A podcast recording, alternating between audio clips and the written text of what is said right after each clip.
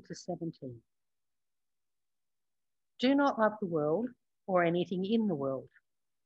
If anyone loves the world, the love of the Father is not in him.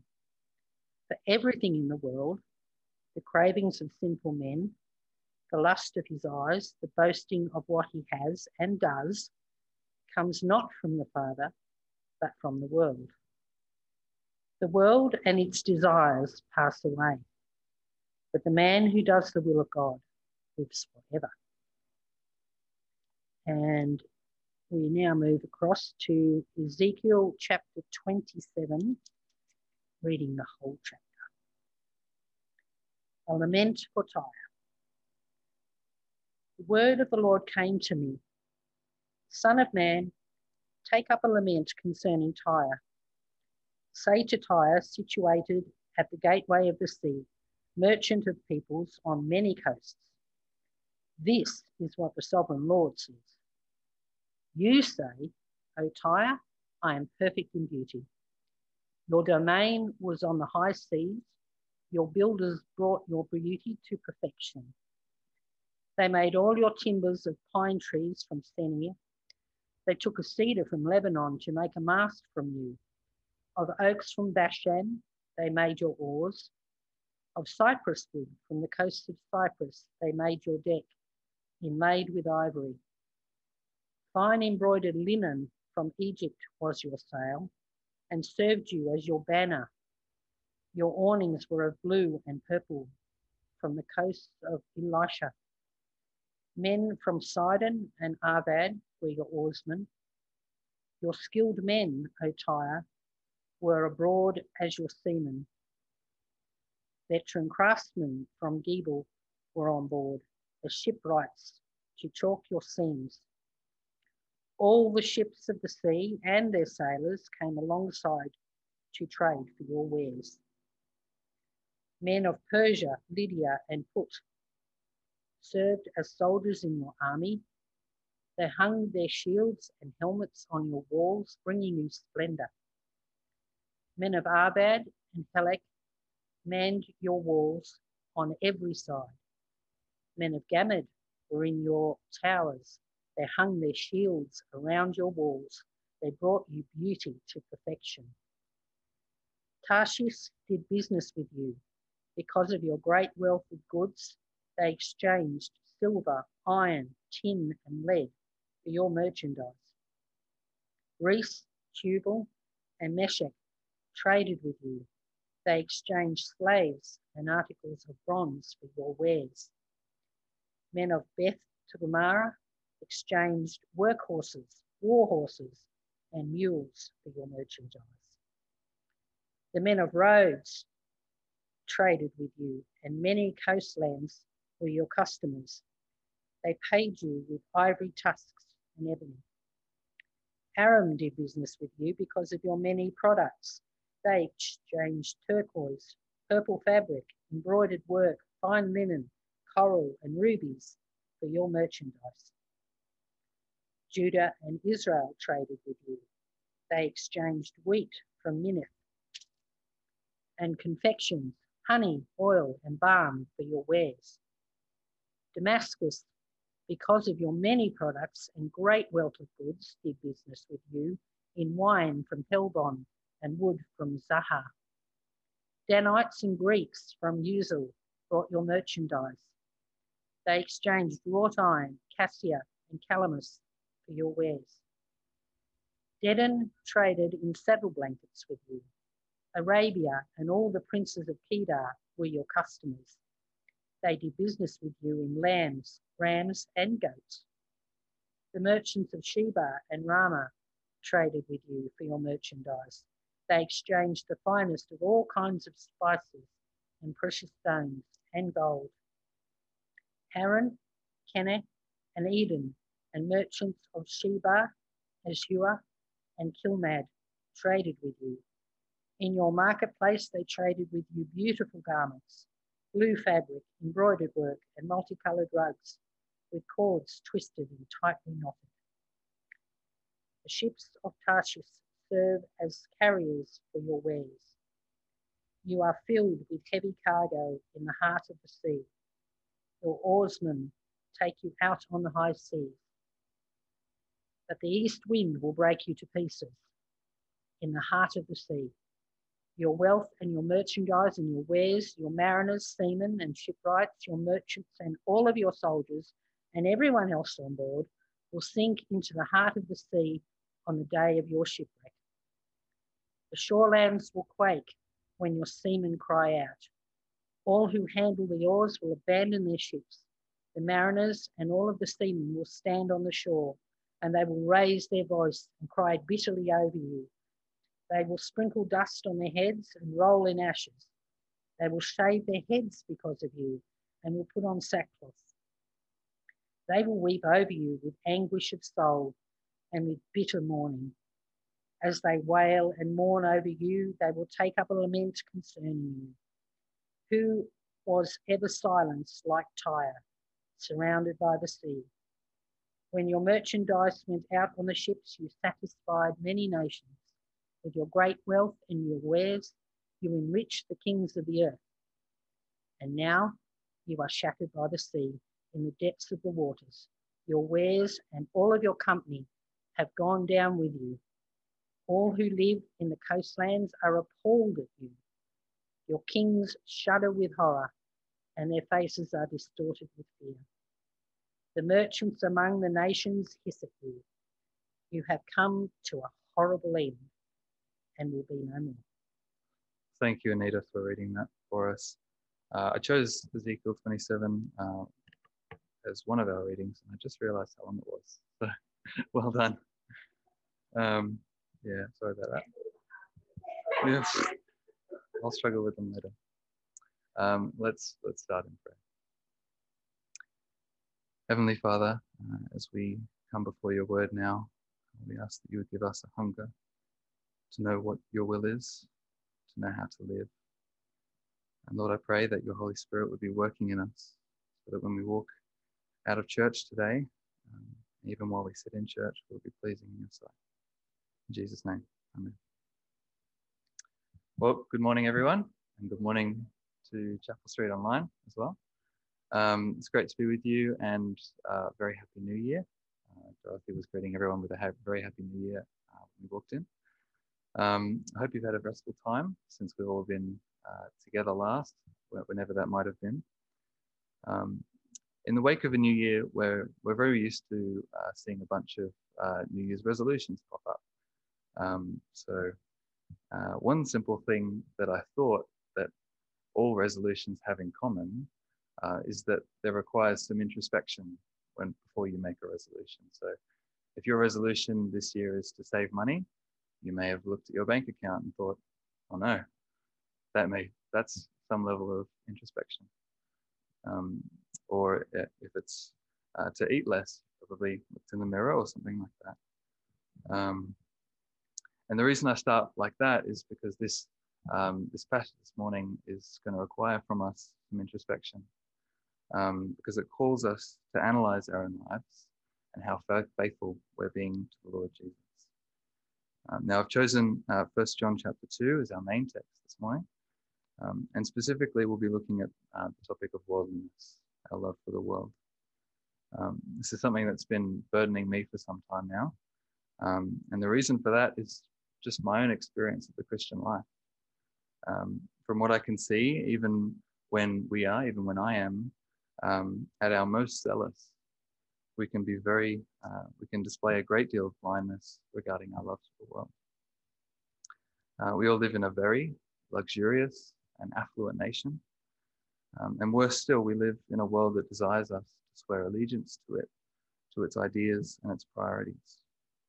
And subsequently, um, it seems that even here in church, uh, we were very vulnerable to being comfortable, cozy, and at home in the world when, as the song that we just uh, sung calls us to be pilgrims. Perhaps the following might describe you. I show up to church every week. I attend a Bible study, or if I don't, sometimes I go to a prayer meeting. Occasionally, I meet up with Christian friends, but we don't feel frequently compelled to talk about spiritual things. Uh, I pray as much as I can, though things are often very busy. I read my Bible. I even think about God and things religious when no one's around. But I really love my home, my vehicle, my possessions, my bank account, my hobbies, my work, my reputation, my friendships and family. I spend a great deal of time pursuing these things. And, and I feel a sense of loss when these things are lost or taken away from me. I struggle deeply at the thought of losing people's respect or approval. I often find myself doing things just to impress people. I regularly spend more money on things that I don't need, uh, and I spend more money than I need to so that what I have is nice. The concept of living below my means just so that I can give the rest to others is foreign to me. If I had to go a month without television or Netflix or those sorts of things, I wouldn't know what to do with my time. And if I could only read the Bible in my leisure time, I might feel a bit disappointed. There's a lot more things that could be said, um, but if we can hear ourselves in at least some of those things, um, then we need to pay attention to what God's word is saying this morning. Uh, because our text this morning is a warning to churchgoers just like us do not love the world. And what we should fear is that if these things are true of us, then our affections, what delights us, might be deeply out of sync with what uh, delights Christ. That what is precious to him seems only a distant thought to us at times. Um, and that if Christ were to be put in our shoes today, he would walk out that door very differently than the way that we would. And so, what I hope to communicate today uh, is that worldliness is something that every true Christian should shudder at. We should be fearful of being worldly and to do everything in our power to avoid. I certainly don't want this, though, um, to be a, a, cause for discouragement, um, especially when we are truly saved.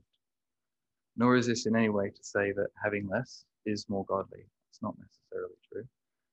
Uh, it just does mean that an attachment to less is more godly, and that when we are attached to less, we naturally have less over time. Um, godliness is not hiding ourselves away from the world so that it can't touch us. Um, and we shouldn't feel ashamed when, out of our love for God, we enjoy the things that He's given us. Um, what I think this text is saying, though, um, is that we should be very wary in discerning whether our enjoyment of worldly things, even good things, is biblical.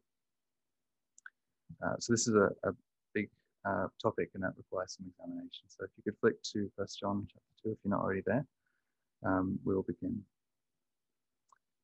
Do not love the world or the things in the world. If anyone loves the world, the love of the Father is not in him. For all that is in the world, the desires of the flesh and the desires of the eyes and the pride of life, is not from the Father, but is from the world. And the world is passing away along with its desires. But whoever does the will of God abides forever. Sorry. Um, I have three points. The first is uh, love and the world.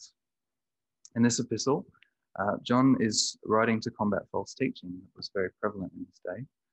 Um, and he also uh, takes it to remind Christians of the foundation for their assurance in Christ.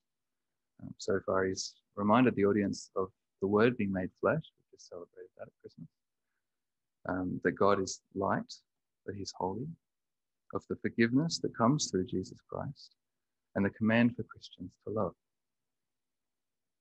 And as you read, you'll notice that John sees that walking in a certain way is a non negotiable part of being a Christian. If God is like this, then we must also be like that.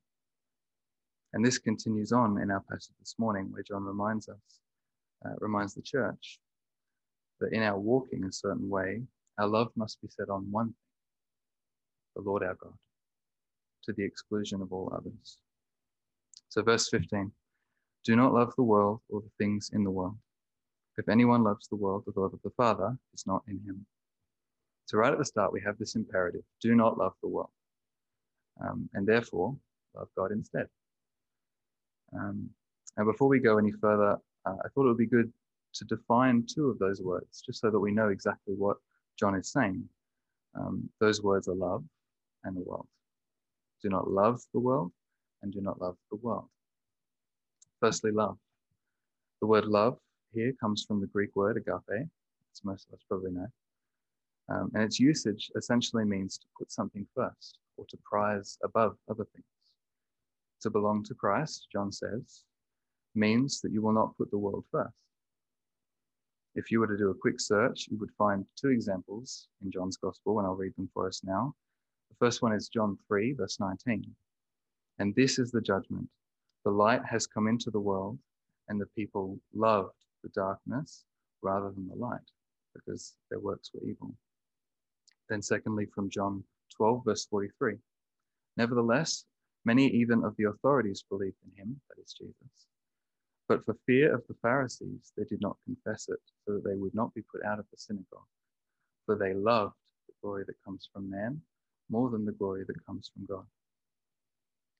So notice that in both instances, the people concerned were forced to make a choice. Either they love the darkness or they love the light. Either they love the glory that comes from man or the glory that comes from God. You can't have it both ways.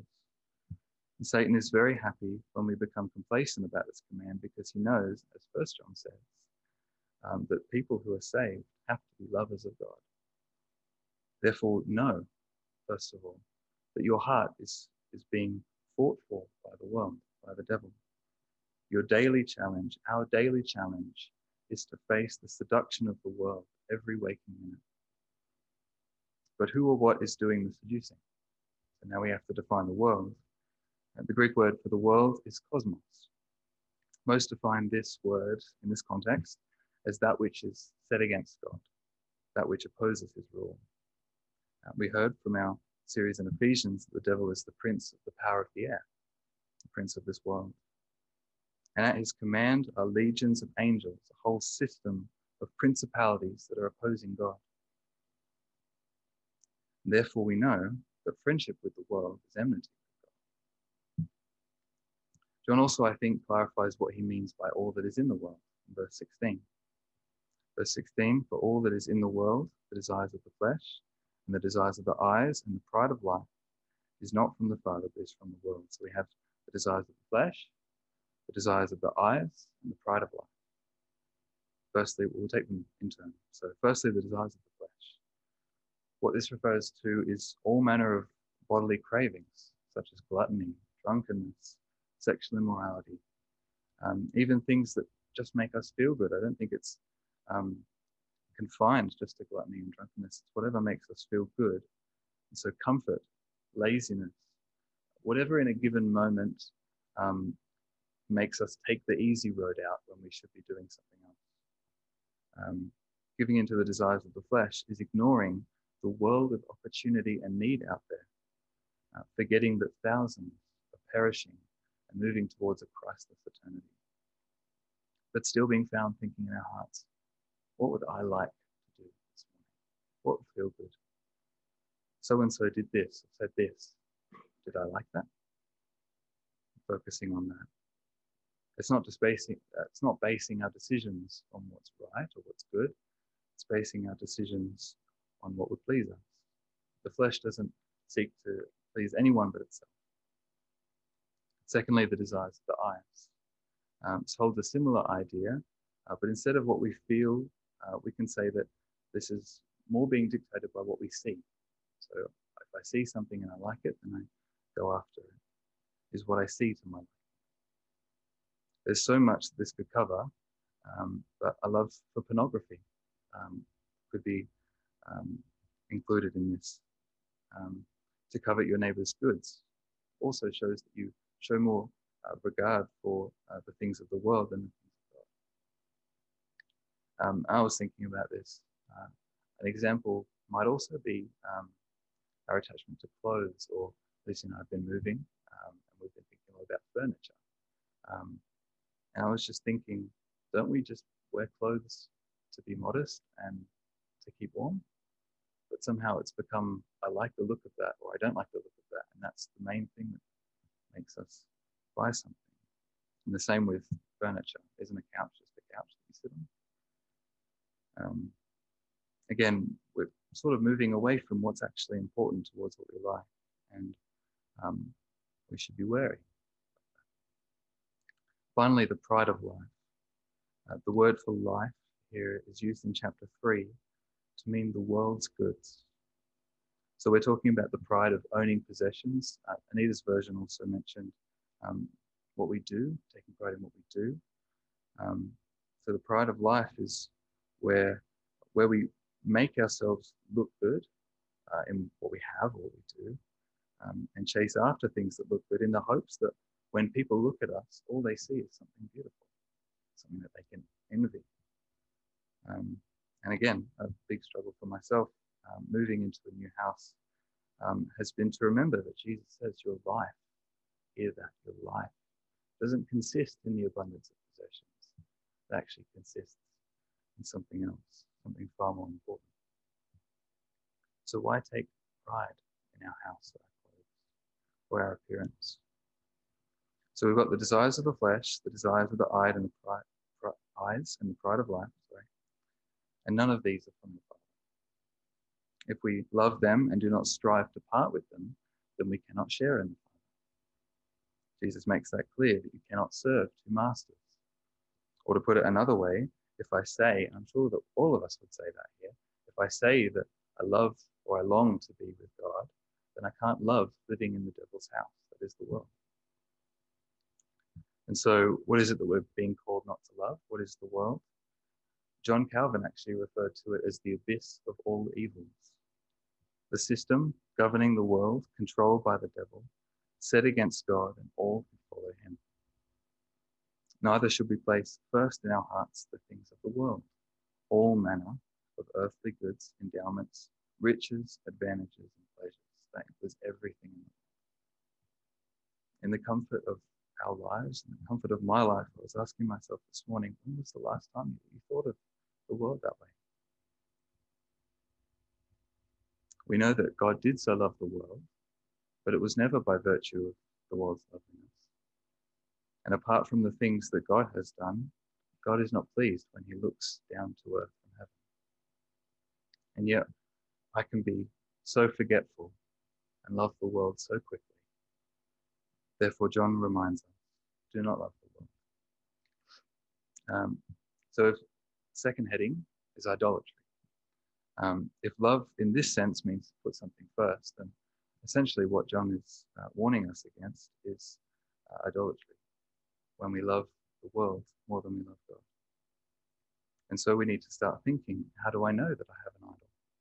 And what do I do if I do? Someone might say, well, I'm a Christian and I have the Holy Spirit. I have a new heart.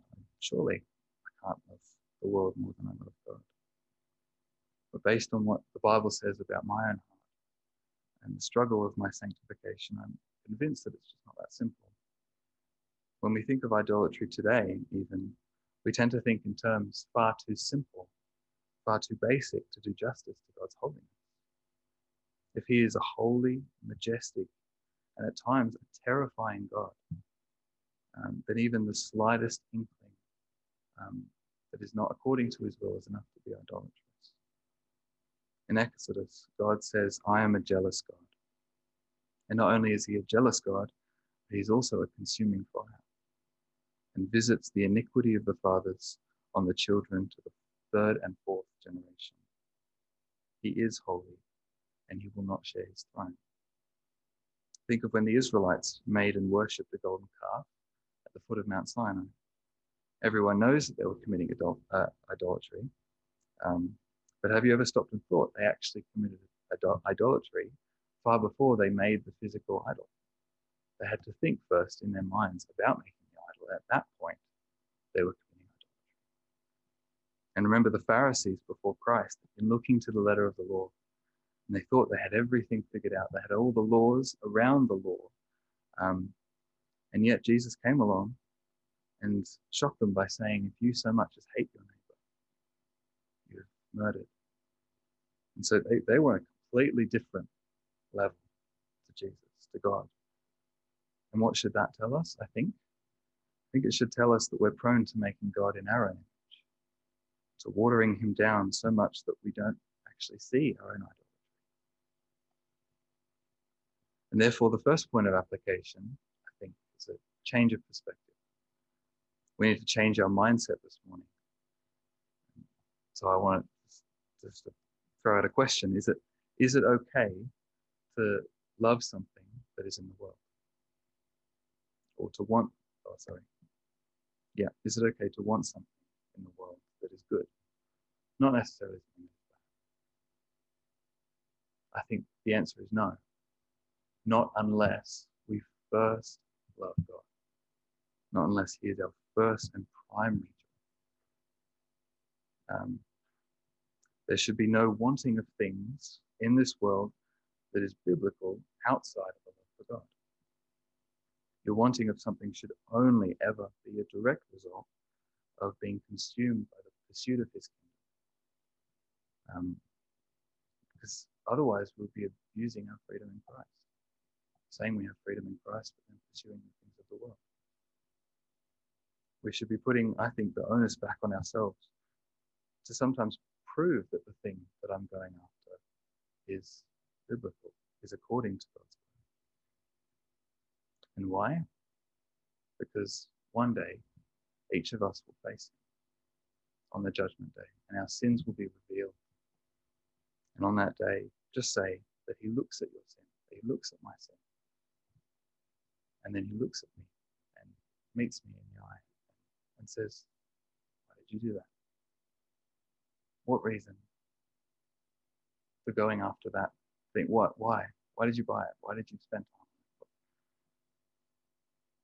Sometimes we might just have to reply in honesty, well, I was just enjoying the desires of my flesh. I was giving into the pride of life. I don't want to have to answer him that way. You don't either.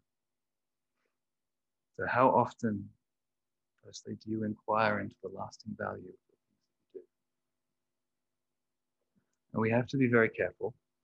Um, you are saved by God's grace through faith in Jesus Christ.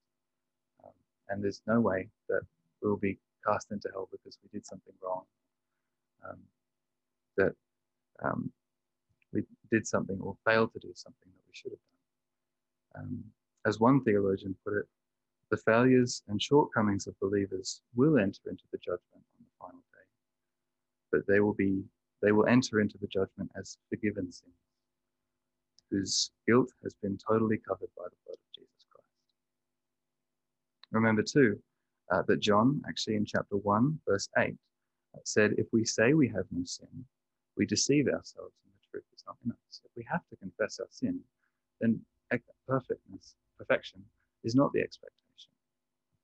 Um, yet at the same time, uh, John says in chapter 2 that if we are in him, we walk according to the way he walked.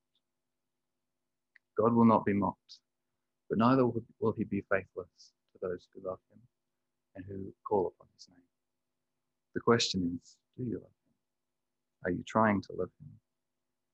Or have we given up on fighting what our heart most longs for?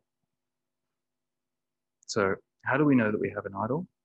Um, firstly, ask yourself, what do I think about most? What do I think about most? I was watching a message from Paul Washer, and he said, if you, if you ask yourself that question and answer it properly, pretty much put your, put your finger on your idol. Often, and most of the time, the thing that we love most is the thing that we can't stop thinking about. In the busyness and responsibilities of life, what do you most desire away to? To stop doing all the things that you, that you have to do, and what do you desire to away to? Is it prayer? Is it time with God? Is it a night in front of the telly? It's the challenge for my heart. And so, if we are to heed what God says, we should remember that God is a jealous God um, and analyze our hearts that we are not deceived. Uh, but above all, we must pray. Um, because it is only when the grace of God is given to us that we were and that we are freed from the. Only God can help us love the world more than Him. It's His Spirit working in us. And so, thirdly and finally, um, the world and eternity. That's the third heading. Um, I'd like to finish with an example of this love of the world, which uh, Anita read for us in Ezekiel, um, and then return to John's last words on that. Um, For this, we'll need to flick through to our first Bible reading, Ezekiel. So if you could go to Ezekiel 27. Um, we won't read the whole thing or go through the whole thing. Um, but this chapter is, is one of a few chapters um, in the middle of the book of Ezekiel depicting God's judgment on the nations around Israel. Um, and it's essentially a description of the city called Tyre, um, located to the north of Israel along the coastline of the Mediterranean. Um, it was a mighty seafaring city, having accumulated wealth via um, innumerable trade with all uh, neighboring countries. So you see that in verses 12 to 25. And God pronounces his judgment. And as he does that, um, you begin to get a, a, bit of an idea of what it would mean for us to have uh, accepted uh, the devil's offer when he offered Jesus the whole world. Um, and it starts like this O Tyre, you have said, I am perfect in beauty. There's the pride of life. Um, why did they say that? Well, it's because they had the choicest of everything. Their planks were from the best fir trees of Senir. Uh, the, the mast came from the cedar of Lebanon. Um, their oaks were made from the oaks of Bashan, and their deck was made from the pine of Cyprus. Then they inlaid it with ivory just because they could. The linen uh, from Egypt was used as a sail, and the decorated awning from Elishah. It was filled with strong men from Sidon, Arvad, Gebal, and Persia. In every single way, this was it. Um, there was no finer ship than this one to be found anywhere. So I had everything. Um, but what was the end to their worldliness? What was the end of their glorious ship? Verses 26 and 27. Your rowers brought you out into the high seas. The east wind has wrecked you in the heart of the seas. Your riches, your wares, your merchandise, your mariners and your pilots, your caulkers, your dealers in merchandise, and all your men of war who are in you, with all your crew that is in your midst, sink into the heart of the seas on the day of fall. And then verse 33 When your wares came from the seas, you satisfied many peoples with your abundant wealth and merchandise, you enriched the kings of the earth. Now you are wrecked by the seas. In the depths of the waters, your merchandise and all your crew in your midst have sunk with you. At the end of your life, what's going to happen to your possessions? They will go down with you. Your riches, your wares, your merchandise, all gone. Um, and then you satisfied many peoples, verse 33 or 30, 34. You enriched the kings of the earth. There's a great picture of um, worldly success and popularity. It's all nothing. Our shipwreck is coming. No matter how great the mark that you leave is, no matter how abundant your possessions, you will sink, we will die, and will be forgotten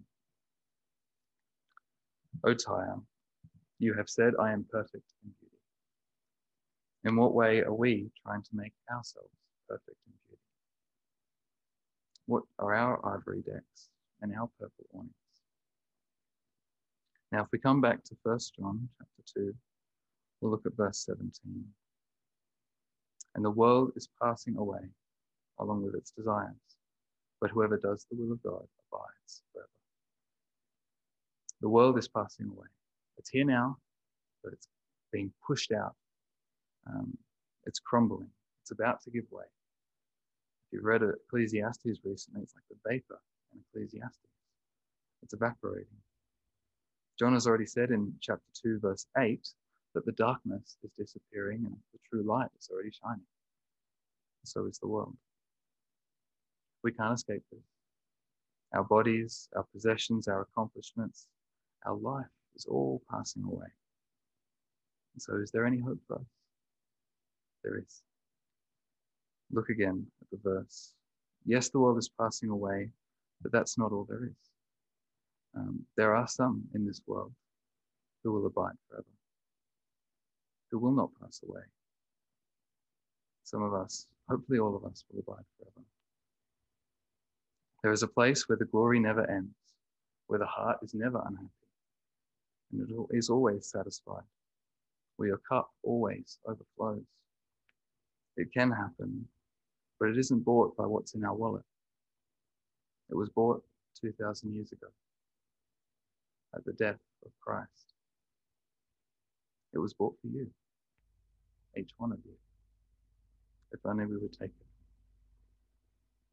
Um, if you uh, want to hate your idols, uh, the answer is right here. It's one thing to see them, it's another thing to hate them. So remember that the Son of God died for you, and that if you believe in him, you can abide forever. While we were in love with everything that is so viciously sent against God, set against God, he plucked us out of the world and said, Come and abide with me. Shall we keep loving the things that he hates? I mentioned at the start of this message that John's purpose was to remind the church uh, of their assurance in Christ, or how they can be assured in Christ. Um, this is included in that, and I don't think we should um, view facing idols as a burdensome thing, um, nor should we be uh, in despair at, at, our own sin. God loves us in spite of. Uh, he, he loved us first when we were still sinful. So there's no need for us to hide that from him. And at the start of this letter, um, uh, verse 1, John says, We saw him. We saw the Word made flesh. We heard him. We touched him. God was all there was uh, to life for John, for Peter, for Paul. That was because they saw him, they were with him. To meet Jesus in the gospel daily. And this won't feel such a burden as much as it is an opportunity. An opportunity for us to give everything for Jesus. Um, the one who will make us abide forever. The one who will reunite us after the world has passed away. Um, after our song, I thought I might end with these words, this verse. For mine are keys to Zion city, where beside the King I walk. For there my heart has found its treasure. Christ is mine. Let's pray. Heavenly Father, Lord God, we want to give everything to you. We want there to be no secret parts, um, no hidden areas to our hearts that you cannot, we are hiding from you. Lord, I pray that we would give everything um, for you, that we would take what you have said as biblical and apply it to our lives um, that we would know your infinite love, that you have caused us to abide forever if we place our trust in you and love you. In Jesus' name.